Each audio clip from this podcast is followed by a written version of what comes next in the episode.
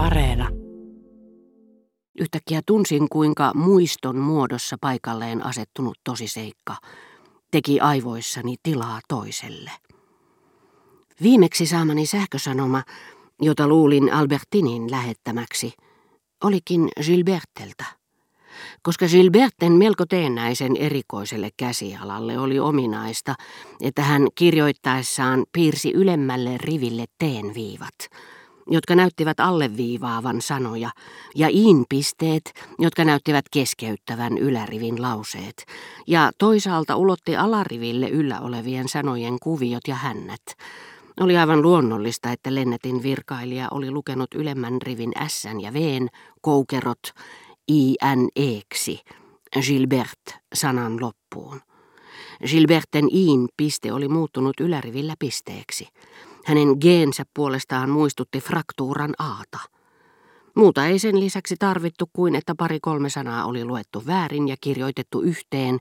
Jotkut olivat olleet minusta käsittämättömiä. Ja niin erehdykseni oli selitettävissä, eikä se edes ollut tarpeen.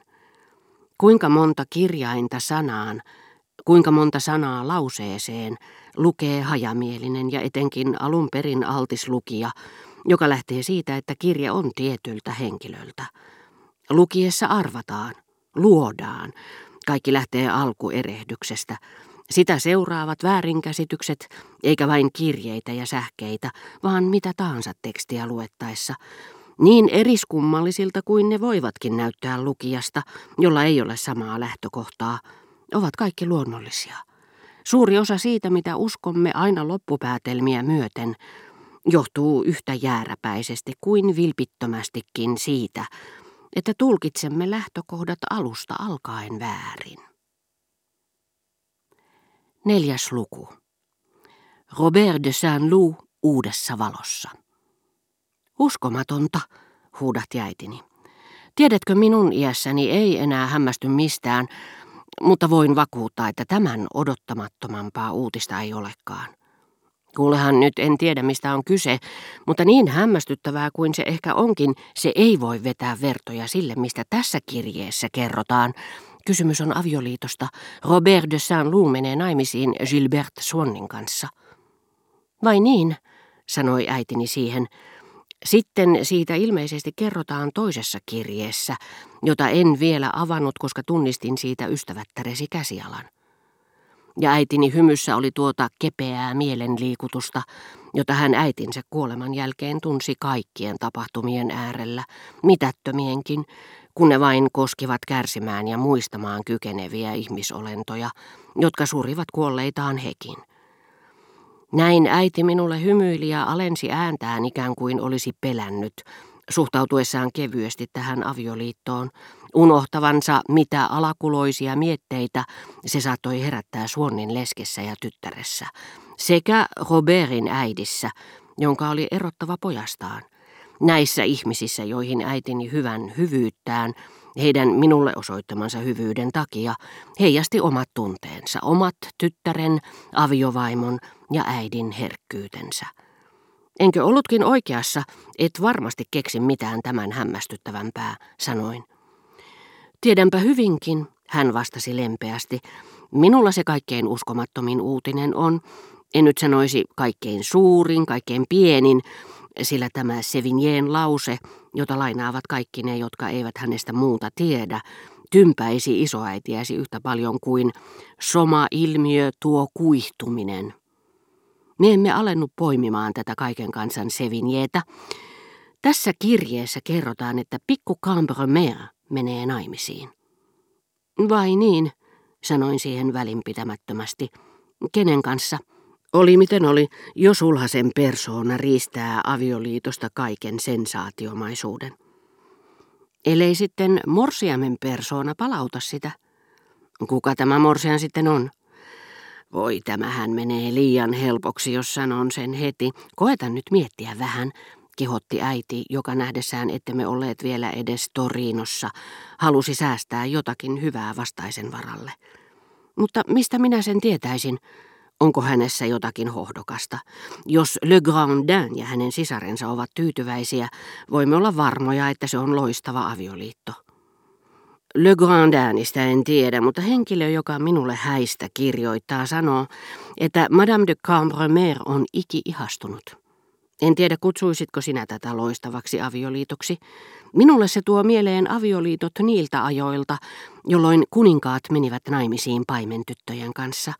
Tosin tämä paimentyttö on vähäpätöisempi kuin paimentyttö konsanaan, mutta toisaalta viehättävää. Isoäitisi olisi ällistynyt, mutta ei lainkaan pahoillaan. Kuka ihmeessä tämä morsian sitten on? Mademoiselle Doloron. Se kuulostaa suuremmoiselta, eikä ollenkaan paimentyttömäiseltä, mutta en osaa sanoa, kuka se voisi olla. Arvonimihän kulki aikanaan Germantin suvussa. Nimenomaan. Monsieur de Charlie on antanut sen Jupienin veljentyttärelle ja adoptoinut tytön. Hän se menee naimisiin pikku Cambromerin kanssa. Jypianin veljentytär ei voi olla mahdollista. Sehän on hyveen palkka, kuin avioliitto, johon Georges Sandin romaani päättyy, sanoi äiti. Paheen palkka se on, ajattelin minä, kuin avioliitto, johon Balzacin romaani päättyy. Äidille sanoin, oikeastaan tarkemmin ajatellen se on aika luonnollista, nyt ovat sitten Cambremerit ankkuroituneet Germantin klaaniin, minne eivät ikipäivänä edes toivoneet voivansa pystyttää telttaansa. Sitä paitsi tyttö tulee Monsieur de Charlyn adoptiolapsena saamaan paljon rahaa, mikä on välttämätöntä nyt kun Cambremerit ovat menettäneet omansa. Ja loppujen lopuksi hän on sellaisen henkilön ottotytär, Cambremerien mielestä varmaan oikea tytär, lehtolapsi jota he pitävät puhdasverisenä prinssinä. Ranskan ja ulkomaiden aatelisto on aina katsonut, että puolikuninkaallisen suvun äpärä on imarteleva puolisoehdokas. Eikä tarvitse edes mennä niin kauas kuin Lyssangeihin asti. Muistatko, kuinka Robertin ystävä puolisen vuotta sitten meni naimisiin sen tytön kanssa, jolla ei ollut muita yhteiskunnallisia avuja kuin se, että häntä syystä tai syyttä pidettiin erään hallitsijan lehtolapsena? Unohtamatta Combreen kastilaitosta, jonka sääntöjen mukaan isoäitini olisi pitänyt kauhistua tällaista avioliittoa, äiti halusi kuitenkin ennen kaikkea tuoda esille äitinsä arvostelukyvyn ja lisäsi, sitä paitsi tyttö on itse täydellisyys, eikä rakas isoäitisi olisi edes tarvinnut rajatonta hyvyyttään, loputonta kärsivällisyyttään suhtautuakseen suopeasti nuoren Cambremerin valintaan. Muistatko, miten hienostuneena hän piti tyttöä kauan sitten, eräänä päivänä kun poikkesi korjauttamaan hameensa. Tyttö oli siihen aikaan vasta lapsi. Ja nyt vaikka ikää onkin karttunut ja hän on yhä vanha piika, hän on jo aivan toinen nainen, sata kertaa täydellisempi. Mutta isoäitisi näki yhdellä silmäyksellä kaiken tuon. Hänestä liiviräätälin pikkuveljen tytär oli jalosukuisempi kuin Germantin herttua.